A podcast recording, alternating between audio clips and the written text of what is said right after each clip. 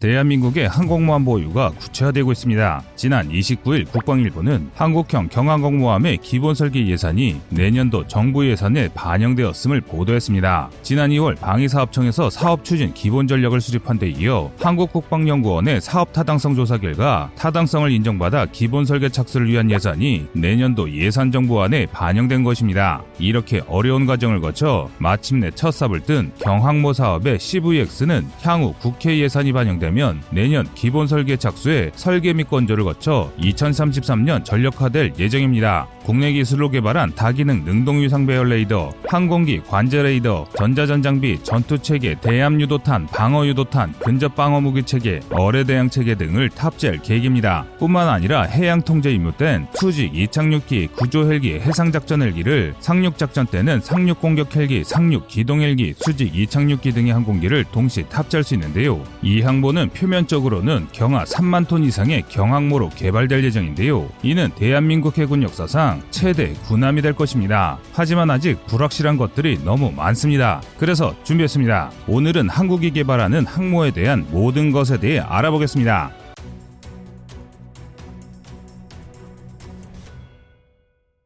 미국은 세계 제1의 경제대국이고 세계 제1의 기술 강국입니다. 이런 사실은 누구도 부정할 수 없는 사실이며 그래서 현재 세계 최강의 초강대국을 미국을 꼽습니다. 하지만 미국이 이렇게 강력한 것은 다른 나라를 압도하는 군사력이 있기 때문인데요. 그중 미국이 적대국에게 보여줄 수 있는 절대적인 힘의 상징이 있습니다. 바로 항모전단인데요. 항모전단은 항공모함 타격단의 준말로 항공모함을 중심으로 구성된 강력한 해상함대를 의미합니다. 어느 나라든 현대 해군력의 끝판왕이라고 할 수 있는 이 항모전단을 단 하나만이라도 운영할 수 있다면 해양 강국이라 부르기에 손색이 없을 정도인데요. 그래서 2021년 현재 대한민국이 바로 그런 해양 강국이 되려는 준비를 하고 있습니다. 현재 한국의 항모전단의 핵심인 항공모함을 건조하기 위해 구체적인 설계와 재원을 두고 여러 논의가 이루어지고 있습니다. 과거 여러 문제로 자초됐던 사업과 달리 국민적 열망과 경제적 여건이 충분히 갖춰져 여러 논란에도 사업 자체는 순조롭게 진행되고 있습니다. 군사무기 개발이라면 예산 낭비나 비리가 아닌지 세심히 관찰하는 국민들이 오히려 왜 이렇게 작게 만드냐며 더 크게 만들자고 주장할 정도로 국민적 지지가 대단한 사업이기도 한데요. 한국형 항모 사업은 배수량과 설계를 어떻게 하느냐의 문제일 뿐 한국형 항모가 건조되어 해군에 배치되는 것은 이미 정해진 것이나 다름없습니다. 하지만 항공모함 한 척이 있다고 그것을 항공모함 전단이라고 하지는 않습니다. 홀로 있는 항모는 그저 거대한 고가치 표적에 지나지 않는데요. 때문에 항공모함이 제대로 쓰기 위해서는 항공모함을 호위하고 동시에 협력하며 시너지를 낼 수 있는 여러 함정으로 구성된 항모전단이 갖춰져야 합니다. 항공모함은 항공기의 모함으로써 움직이는 해상 비행장일 수 있어야 제대로 된 항모라고 할 수 있습니다. 당연히 크기가 클수록 더 많은 함재기를 싣는 것이 가능하고 항모의 위력도 강해지는 것은 당연합니다. 현재 항공모함의 끝판왕은 미국의 세계 최강 항모 제럴드 포드급인데요. 만재 10만 톤의 이 항모는 무려 4천 명이 넘는 승무원이 탑승하며 최대 90기의 각종 항공기를 운영할 수 있는 인류가 만들어낸 가장 거대한 무기입니다. 때문에 미국의 항공모함이 태평양에 나타나기만 해도 중국이나 북한 같은 미국의 적성국들이 바짝 긴장할 수밖에 없습니다.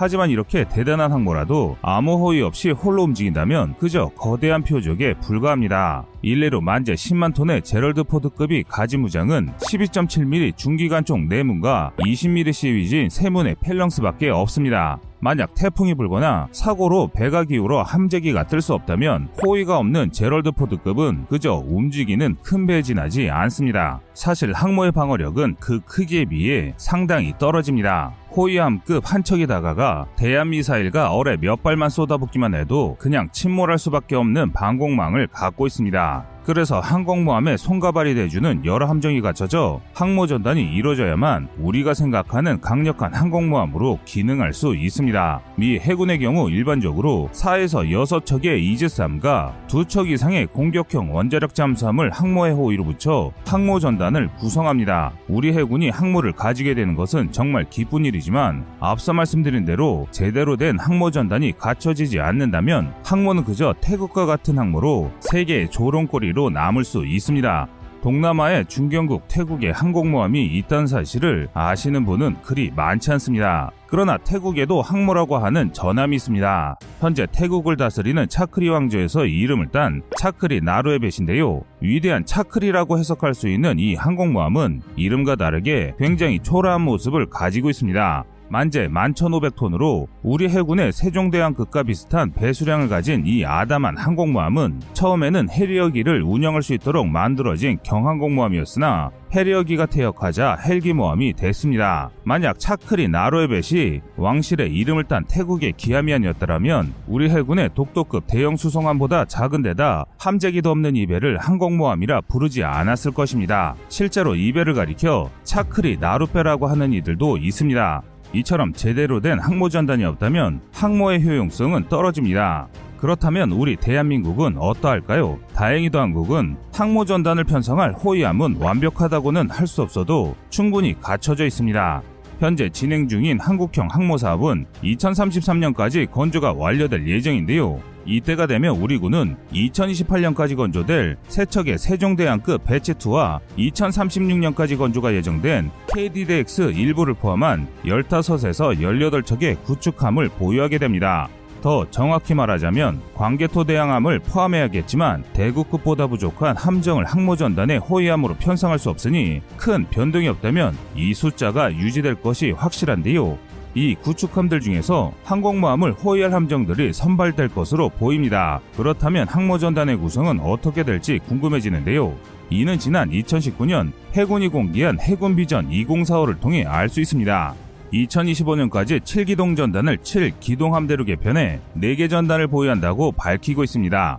4개 기동 전단 중 3개가 동해, 섬해, 남해의 각 해역을 책임지고 1개 전단이 원해를 책임질 수 있는 진정한 대양 해군으로 거듭난다는 계획입니다. 대양작전에서 가장 큰 진가를 발휘하는 것이 항공모함이라는 점을 고려할 때 우리 해군이 항모전단을 4개 기동전단 중 원해를 맞는 전단으로 기획할 예정인데요. 우리 기동함대의 구조를 생각하면 향후 함대 배치를 조금 예상해 볼 수 있습니다. 현재 우리의 7기동전단은 9척의 구축 함들이 주축이 된 2개의 기동전대를 보유하고 있습니다. 새로 건조되거나 배치될 함정까지 총 18척이 기동함대로 승격한 7기동전단에 속하게 되는데요. 지금까지 우리 해군은 66함대를 구성해왔습니다. 8척의 호위함과 8척의 대잠 헬기로 이루어진 해상자에 대해 88함대처럼 6척의 구축함과 6척의 대잠 헬기로 이루어진 강력한 전력인데요. 이 66함대 형식에 따르면 개편된 7기동함대는 이즈스함 2척, KDDX 2척, KD2 2척으로 이루어진 3개 전대를 가지게 됩니다. 하지만 앞서 말씀드린 해군 비전 2045에 따르면 해군이 보유하게 될 기동 전단의 수는 4개입니다. 즉, 각 전대가 기동 전단으로 승격하는 것과 별개로 한 개의 전단이 부족해집니다. 따라서 모든 전단이 66함대로 갖춰질 수는 없게 됩니다. 그래서 추가적인 함정 건조 사업이 계획되지 않는다면 하나의 전단을 6척으로 하고 나머지 전단들이 각 4척으로 구성될 것으로 보입니다. 이는 세계 기동전대의 목적이 각 해역을 책임지는 것을 고려할 때 기동함대만큼 전력이 강할 필요가 없기 때문인데요. 쉽게 정리하자면 우리 해군은 6척의 구축함과 항모로 구성된 항모전단과 4척의 구축함으로 구성된 세계 전단을 운영해 각 해역 함대를 보호하고 대양작전을 수행할 예정인 것입니다. 마치 일본의 해상자위대 호위대군이 각 지역의 지방대와 협력하듯 해역 함대와 기동전단의 구축함이 협력 체계를 구축하고 이를 항모전단이 보 조하는 것이죠. 그러나 이에 대해 굉장히 부정적인 생각을 가지신 분들이 많습니다. 동북아는 치열한 군비 경쟁이 이루어지고 있는 곳이며 수많은 미사일과 군함이 있는데 불과 수척에 불과한 구축함으로 항모를 제대로 지킬 수나 있겠냐는 것이죠. 더구나 이 항모가 작기까지 하다면 과연 생존이 가능할지 도저히 확신할 수 없다는 겁니다. 작은 항모의 효용성에 대한 비판은 옳은 비판입니다.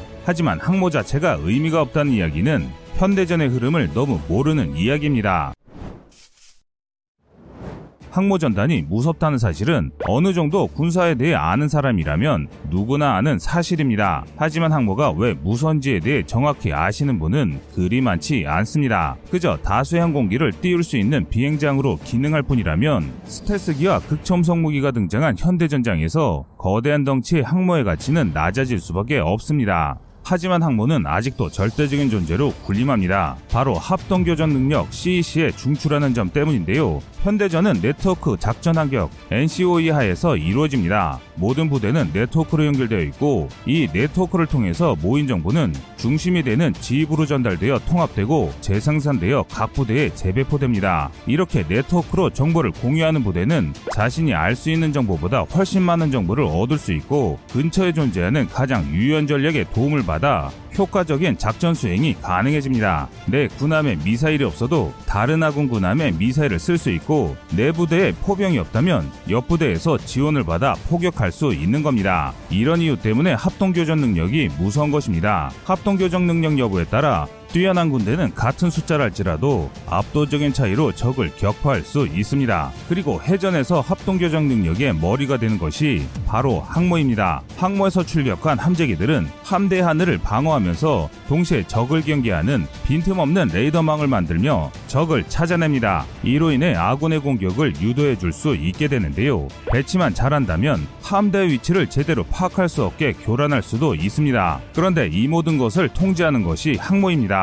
거함답게 다양한 G통신 장비로 무장한 항모는 수십 대의 함재기와 함대를 총지휘하는 함대의 머리이자 심장이 됩니다. 뛰어난 머리가 있는 항모전단과 수만 많은 함대가 대양에서 전투를 벌인다면 그 결과는 항모전단이 절대 우세하다는 것이 군 전문가들의 의견입니다. 항모는 아군의 자산들을 활용해 적의 위치를 파악하고 인근에 있는 아군 함재기와 구축함에 공격 지시를 해 비 같은 미사일 세례를 쏟아붓게 만듭니다. 이런 역할 때문에 항모 전단이 무서운 것입니다. 그래서 덩치가 커 대형 표적이라고 폄하되는 항모가 아직도 해전에서 절대적인 강자로 군림하는 것입니다. 사실 항모가 없는 해군은 미완성의 해군일 수밖에 없습니다. 또 합동교정 능력은 그저 원형에서의 해전에서만 도움이 되는 능력이 아닙니다. 함대를 효율적으로 통제할 수 있는 능력은 탄도미사일의 요격, 상륙작전 등 우리 영토를 수호하는 데 필요한 여러 작전의 능동성을 부여할 수 있습니다. 그래서 항모전단을 구성하기 위해서는 이를 보조할 수 있는 군수 지원함이 반드시 필요한데요. 현재 우리 해군은 만재 2만 3천 톤의 소양함 한 척과 만재 1만 톤의 천지급 세척을 보급함으로 보유하고 있으며 추가로 한 척의 소양함을 건조할 예정입니다. 하지만 이 정도로는 동, 서, 남해를 책임지는 해역함대와 제주도의 기동전단을 오고가며 국내에서 활동하기도 버거운 수준이라 항모전단을 위한 새로운 군수지원함을 건조해야 할 필요가 있습니다. 그런데 이번 마덱스에서 한국은 기존의 군수지원함의 사이즈를 대폭 키운 AOE-3 사업이 추진 중인 것이 밝 밝혀지면서 한국의 항모전단의 세부적인 퍼즐이 맞춰지기 시작했습니다. 현재 한국이 진행하는 해상 전력 구성을 보면 항공모함을 항구의 장식물이 아닌 제대로 된 항모전단 구성을 위해 세밀하고 전방위적인 신형함 건조 계획을 추진하고 있습니다. 하지만 가장 중요한 부분에서 큰 논란이 일어나고 있습니다. 바로 항공모함의 배수량과 형상 그리고 항공모함의 실을 함재기의 문제입니다. 현재 두 분리의 주장이 첨예하게 대립하고 있는데요. F-35만 실을 수 있는 경항모를 만들지 국산 전투기 KF-21의 함재기형이나 F-35까지 고려한 정규 항모를 만들지라고 할 수 있는데요. 우리 군이 운영할 수 있는 인력 수준과 필요로 하는 전력을 고려할 때 수직 이착륙기인 F-35를 12대에서 20대 정도를 운영할 수 있는 경항모를 건조하는 것이 맞다는 의견과 주변국의 항모 전력 강화와 미래 전장 환경의 변화를 생각할 때 보다 크고 강력한 정규 항모를 건조하는 게 맞다는 논쟁입니다. 양측 다 상당히 논리적인 근거를 가지고 있는데요. 경항모파는 대한민국이 아직까지 항공모함을 만들어 본 경험이 없다는 점을 지적합니다. 그러나 현대 정규항모에서 반드시 있어야 할 전자식 추진 체계인 이머스를 만들 능력이 없으니 일단 경항모를 만들고 항모와 함재기 운영 경험을 쌓은 뒤 이후 중형 이상의 항모를 건조하자는 주장입니다. 반면 정규 항모파의 주장은 주변 안보 환경의 급변입니다. 매 수십만 톤의 군함이 만들어지는 동북아에서 경항모는 그 어떤 전략적 작전적 가치도 가질 수 없다며 수조원을 들여 실험용 선박을 건조하는 것은 낭비라는 주장입니다. 경항모를 만들 바에 타국과의 기술 협력을 추진해서라도 본격적인 항모를 건조해야 한다는 주장입니다. 항모가 제대로 된 힘을 발휘하기 위해서는 항모 전단이 필요하고 항모 전단이 제대로 된 힘을 발휘하기 위해서는 절대적으로 필요한 것이 함재기입니다. 그래서 항모 전단을 떠받쳐 줄 수 있는 여러 전력과 항공모함의 가장 중요한 요소인 함재기가 없다면 항공모함이든 구축함이든 빈 깡통에 불과합니다.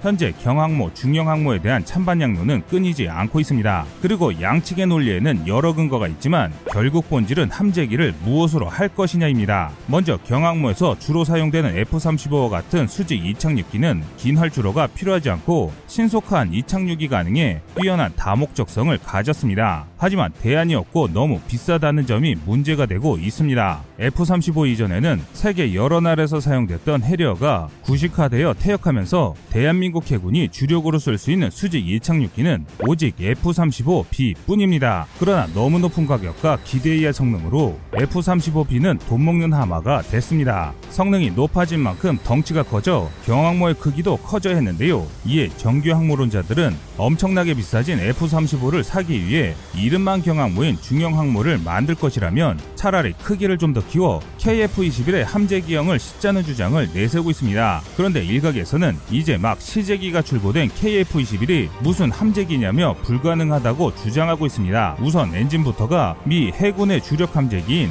FA-18EF의 F-414 엔진입니다. 이 슈퍼호넷의 엔진이라는 점이 매우 중요합니다. 또 KAI가 공개한 KF-21의 개발 일정만 보더라도 KF-21은 함재기형을 염두에 두고 있다는 걸 알 수 있는데요. KF-21은 슈퍼호넷과 같은 엔진을 쓰는 똑같은 쌍발기이지만 더 가볍게 설계됐습니다. 당연히 무게당 추력이 높아져 더 빠르고 극적인 기동이 가능합니다. 이 때문에 스키 점프대를 이용한 STOBAR 방식을 사용하더라도 충분히 큰 항모라면 꽤 효율적으로 이용할 수 있게 됩니다. 그래서 Block One이 생산되는 2026년부터 함재기형에 대한 연구를 하겠다는 KAI의 사업 로드맵을 보면 꽤 실현 가능성이 높아 보이는데요. 그런데 이뿐만이 아닙니다. 앞에서 언급한 F414 엔진이 갖는 의미가 큰 것이 이 엔진은 기존 장착된 기체 손상 없이 F414 엔진을 retrofit 방식으로 한 F414 EE 모델로 업그레이드 할 수 있습니다. 이렇게 되면 F414 엔진보다 18%의 출력을 증가시킬 수 있습니다. 슈퍼호넷보다 가벼운 KF21이 지금보다 18% 증가된 추력의 엔진이 달린다면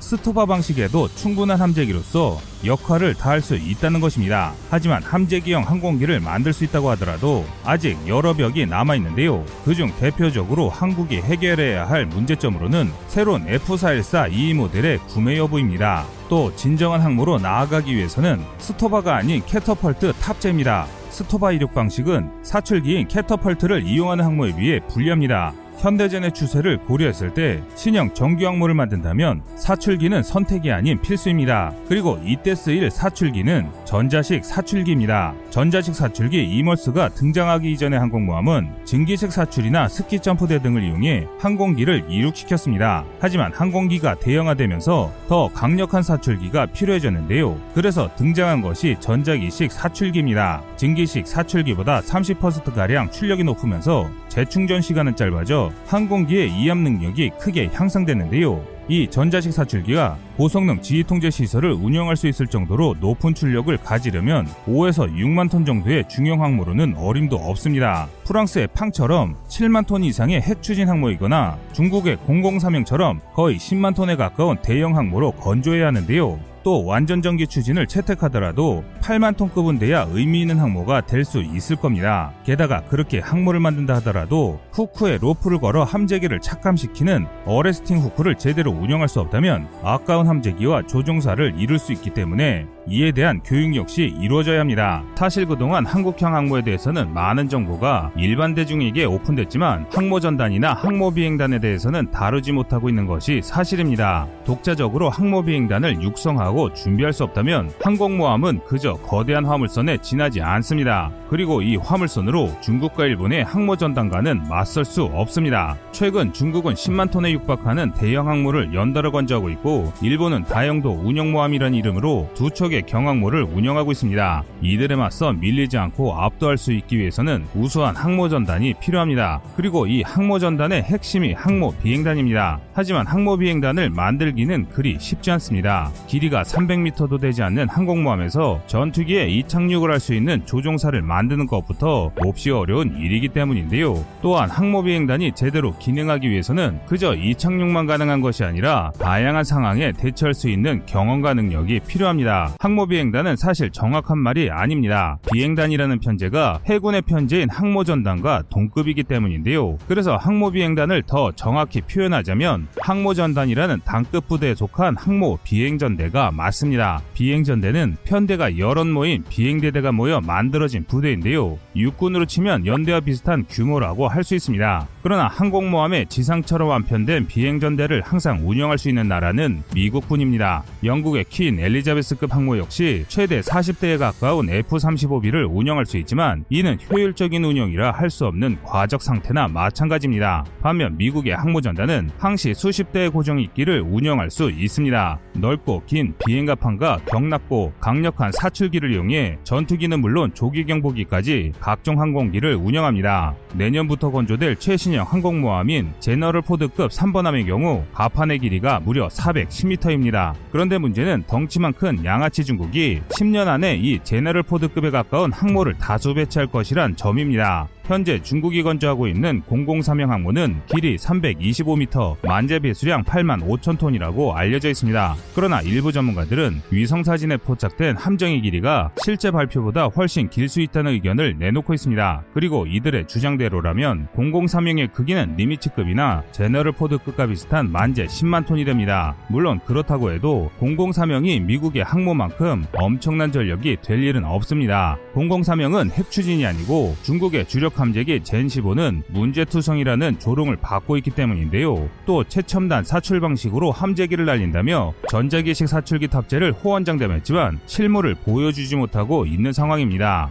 중국의 한 관영 매체는 제너럴 포드급의 전자기식 사출기의 모습을 교묘하게 편집해 마치 중국의 사출기인 양 사기를 치다 망신을 당한 적도 있습니다. 이 때문에 003형은 막상 만들어진다고 해도 제대로 쓰일 수 없는 허수아비 함정으로 전락할 가능성이 높습니다. 그런데 문제는 그 다음입니다. 중국은 003형을 통해 대형 항모의 건조 및 운영 노하우를 습득하고 있어서 본격적인 핵추진 대형 항모인 004형을 개발하겠다는 계획을 세우고 있습니다. 크기도 성능도 미국의 항모와 동급이 10만 톤급으로 알려져 있습니다. 그래서 중국은 004형을 중심으로 강력한 항모 전단을 육성하겠다는 것이죠. 함재기 역시 크게 변화할 예정인데요. 중국은 자국이 보유한 10만 명의 사이버전 부대를 이용해 미 국방성의 자료들을 해킹하는데 성공했습니다. 그래서 현재 중국이 개발하고 있는 있는 함재기 FC-31의 형상은 F-35와 판박이라고 해도 과언이 아닙니다. 중국산 전투기 최대 약점이었던 엔진 역시 빠르게 개선되고 있습니다. 아주 많이 만들고 고치다 보니 점차 나아지고 있는 상황입니다. 004형이 배치될 쯤 나올 FC-31은 우리 보라매와 대등한 수준의 강력한 항공기가 될 것이라고 군 전문가들은 예견하고 있습니다. 그리고 이렇게 중국이 강해질수록 서해를 두고 맞닿아 있는 우리 대한민국은 정말 큰 위협을 받게 됩니다. 지금도 온갖 망언을 일삼으며 한국을 마치 하인대하듯 하는 중국이 막강한 항모전단을 갖게 되면 대체 무슨 짓을 할지 상상이 가지 않는데요. 이 때문에 양가 규모로는 중국을 압도하기 어려운 우리 항모와 항모비행단의 부담이 심해집니다. 만약 중국의 항모비행단이 스트라이크 패키지를 구성해 우리 영토를 공격한다면 우리의 항모비행단만으로 이를 저지하기에는 수적 격차가 너무 심해 사실 완벽한 방어는 힘들어지기 때문입니다. 그래서 이를 극복할 방법은 더 좋은 항공기와 더 우수한 파일럿뿐이라고 할 수 있습니다. strike package는 특정 목표를 타격하기 위해 여러 항공기 편대를 종합한 타격 부대입니다. 맞대응을 하기 위해 출격할 적 공군과 지대공 미사일 등의 위협을 탐지하고 목표의 위치를 알려줄 조기 경보기, 은밀하게 침투해 적의 방공망을 무력화시킬 스텔스기, 아군 전폭기에 전자적인 보호망을 씌워줄 전자전기, 적의 핵심 시설을 타격하기 위해 중무장한 전폭기까지 각자 다른 기능을 가진 수십 대 전투기로 편성된 아주 강력한 전력인데요. 하지만 지금까지 항공모함으로 완벽한 strike package를 구성할 수 있는 나라는 미국뿐이었습니다. E2D 같은 조기 경보기를 항공모함에서 발진할 수 있고 일반적인 EA-18G Growler, FA-18EF Super Hornet, F-35C Lightning 등 각기 다른 전투기를 모두 싣는 것이 가능한 supercarrier를 보유한 국가가 미국뿐이었기 때문입니다. 하지만 중국이 004형을 건조하고 동급 함정을 여럿 배치하게 되면 중국 역시 부족하나마 항모전단을 이용해 strike package를 만들 수 있게 됩니다. EA-18G와 같은 전자전기나 E2D 같은 조기 경보기를 운용할 능력이 없어도 폭이 좁은 서해에서라면 산둥반도에서 출격한 Y-9X 전자전기나 KJ500 조기 경보기에 도움을 받을 수 있습니다. F-35를 그대로 베낀 FC-31의 위협도 무시할 수 없습니다. 그래서 이런 중국군에 제대로 맞서기 위해서는 우리 역시 강력한 항모와 함재기가 필요합니다. 그런데 한국의 함재기는 이미 갖춰진 것이나 다름없는데요. 미국의 F-35B를 도입하든 KF-21 보라매 함재기형을 도입하든 중국의 주력 함재기 젠15를 뛰어넘을 것은 확실하고 FC-31을 상대로도 충분히 우위를 점할 수 있기 때문입니다. 그런데 문제는 항모와 비행단입니다. 적어도 핵 추진이 가능한 길이 300m 이상 만재 8만 톤 이상의 항모가 갖춰지고 이 항모에서 원활한 작전을 수행할 수 있는 우수한 파일럿이 다소 확보되지 않는다면 설령 전자권을 돌려받는다고 해도 온전한 자주 국방을 달성했다고 할 수 없습니다. 스스로 국방을 꾸려나간다는 것은 그저 운영한다는 것이 아니라 스스로 나 라를 지킬 수 있어야 하는 것이기 때문입니다. 특히 비행단 육성이 굉장히 시급합니다. 항공모함도 없는데 비행단이 무슨 소용이냐고 생각하실 수 있지만 비행단 육성이야말로 항모전단의 완성이기 때문에 반드시 필요한 것입니다. 항공모함이야 좀 작게 만들어져도 나중에 또 만들면 되지만 제대로 된 비행단이 없다면 전쟁을 아예 수행할 수 없습니다. 현재 우리 해군은 육항공전단에 해군의 항공전력을 집중시키고 있는데요. 헬기나 초계기 등을 운영하고 있지만 고정익 제트 전투기를 경험해본 해군 파일럿은 없습니다. 당연히 착륙 시 arresting wire를 사용해야 하는 항모 이착함 경험이 있는 파일럿도 전무합니다. 하지만 다행히 우리 항모가 본격 배치되는 2030년대까지 아직 10년이란 시간이 남아있고 우리 파일럿들의 실력이라면 금세 항공모함에서 작전을 수행할 수 있게 될 겁니다. 1950년 6.25 전쟁이 일어났을 때 우리 군에는 단 한 대 전투기도 없었습니다. 훈련기를 개조한 공격기만 있었을 뿐인데요. 그럼에도 일본의 미군 기지에서 비행 훈련을 받은 우리 파일럿들은 전쟁이 일어나고 수령한 무수탕 전투기를 몰고 현해탄을 건너 바로 북한군의 폭탄 세례를 쏟아부었습니다. 바로 나라를 지키겠다는 일념만으로 임무를 완수한 것입니다. 하지만 지금은 그때와 다릅니다. 지금의 한국은 세계 정상급의 군사력과 장비들을 보유하고 있습니다. 이제 필요한 건 부족한 걸 보완하겠다는 의지와 실천만 필요할 뿐입니다. 여러분의 생각은 어떠신가요? 만약 한국과 일본의 전쟁이 일어난다면 과연 승자는 누구일까요? 일부 매체에서는 한국이 현무 미사일로 일본 본토를 박살낼 수 있기 때문에 한국이 반드시 이길 것이라고 합니다. 하지만 결론부터 말씀드리면 아직은 한국의 확실한 우세는 아니란 것입니다. 그렇다고 한국이 쉽게 지지도 않습니다. 불과 10년 전만 해도 한국은 일본에 질 수밖에 없는 나라였습니다. 장기전을 수행할 수 있는 역량이 달랐기 때문입니다. 미국이나 중국 같은 주변국 없이 당시 한국과 일본의 단독 전쟁이 일어날 경우 한국은 국가를 유지할 방법이 없었는데 이는 해군력의 극심한 격차 때문이었습니다. 대한민국은 반도 국가지만 사실 북한으로 인해 대륙과의 소통이 단절된 섬이나 다를 바 없는 지형적 위치를 가진 나라입니다. 오로지 바다나 하늘로만 물자를 옮길 수 있으며 그중 거의 모든 물자는 배를 통해 운반해야 하는데요. 그래서 각종 물자의 수출입은 중국과 일본이 대립해 항행의 자유가 보장되는 제주도 남방을 거치는 여러 선박들을 통해 이루어집니다. 그런데 불과 10년 전만 하더라도 우리 해군은 일본의 해상자위대가 제주도 남방을 봉사할 경우 이를 돌파할 방법이 없었습니다. 우리 해군의 최강전력 7기동 전단조차 일본 해상자위대의 한 개 호위대군과 한두 개 지방대가 구성한 포위망을 돌파할 수 없었는데요. 하지만 이제는 아닙니다. 한국형 항모와 KDDX, 세종대왕 배치2, KD2 개량이 마무리되면 기동함대로 개편될 우리 해군의 7기동 전단은 양과질에서 일본이 기습적으로 동원할 수 있는 해자다의 전력을 뛰어넘게 됩니다. 그래서 준비했습니다. 오늘은 앞으로 확대될 한국의 7기동 함대와 우리 해상교통로를 위협할 수 있는 일본 함대 전력 비교로 우리 대한민국이 얼마나 강력해지는지 비교해 보겠습니다. 한일 양국의 함대를 비교하기 앞서 하나 짚고 넘어가야 할 부분이 있습니다. 바로 미사일 만능론인데요.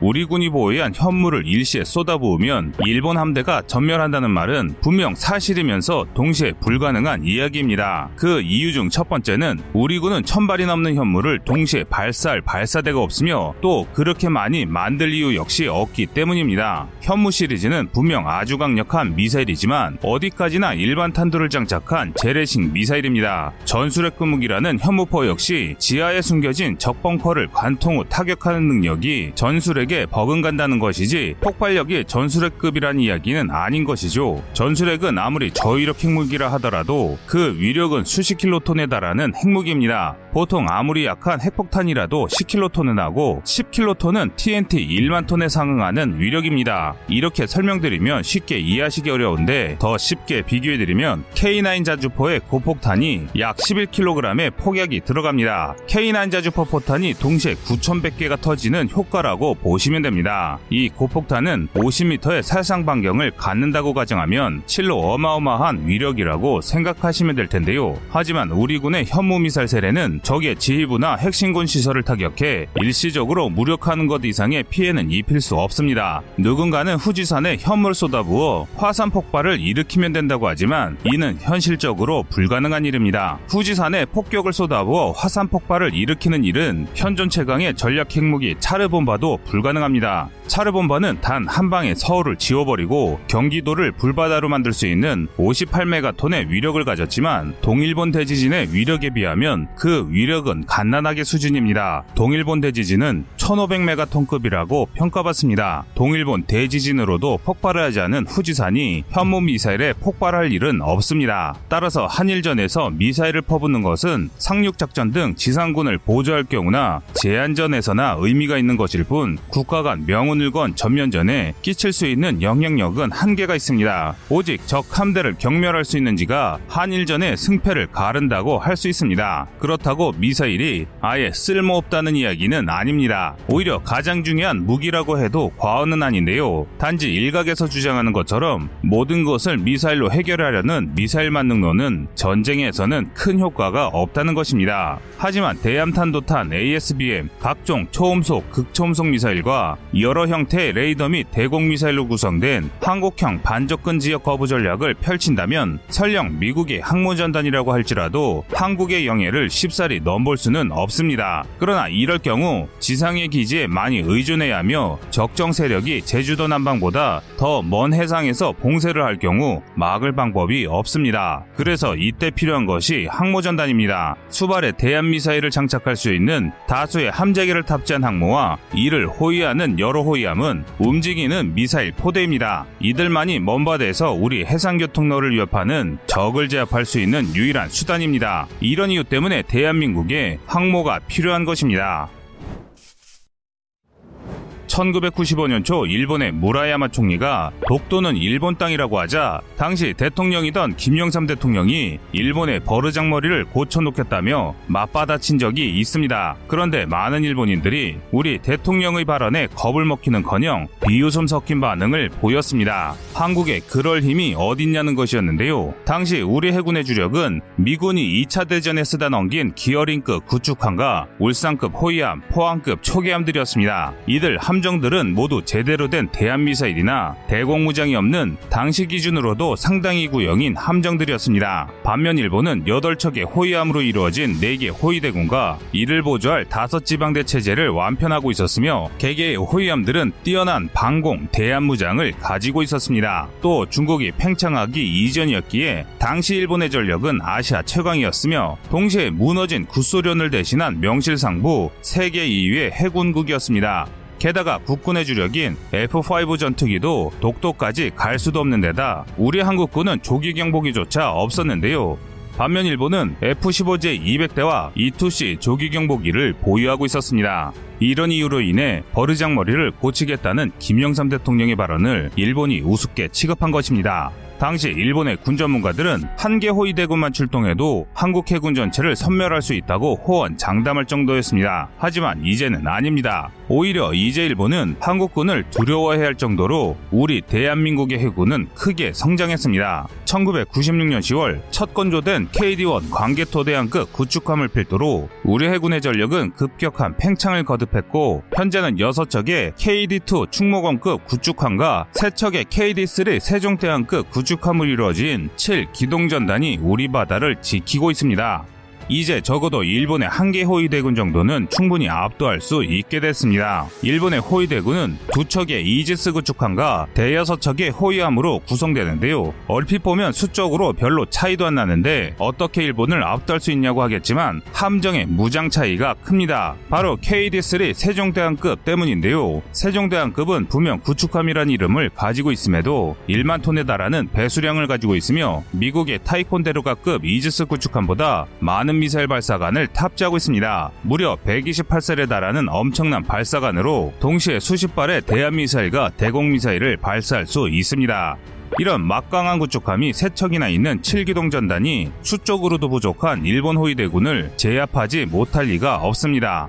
그러나 이는 어디까지나 한개 호위대군을 상대할 때 이야기인데요. 만약 일본이 기습적으로 한국의 해상을 봉쇄하려 한다면 일본이 동원할 수 있는 함대는 최대 두개 호위대군과 두개 지방대에 달합니다. 두개 호위대구만으로도 우리 해군의 우세를 점할 수 있지만 별도로 언급된 지방대 역시 굉장히 위협적인 전력입니다. 원래 지방대는 호위대군을 보좌하는 함대이기에 그 전력이 형편없었는데 일본은 지방대 전력을 강화하고 궁극적으로 일본 해상자위대 전체 전력을 강화하기 위해 모가미급을 건조했습니다. 향후 40척 이상이 건조될 이 호위함은 크기만으로도 KD2 충무공급과 견줄만하며 전력 역시 KD2보다 우수합니다. 게다가 일본은 현재 새로 배치한 마야급 이지스 구축함을 중심으로 호위대군을 재편하고 있습니다. 이들이 더해질 경우 현재 7기동 전단으로는 일본을 막을 수 없습니다. 아무리 7기동 전단이라도 마약급 모가미급으로 강화된 두 개 호위대군과 두 개 지방대를 상대해 승리할 수는 없기 때문입니다. 그래서 우리 해군이 7기동 전단을 7기동 함대로 개편하고 전력을 확충하고 있는 겁니다.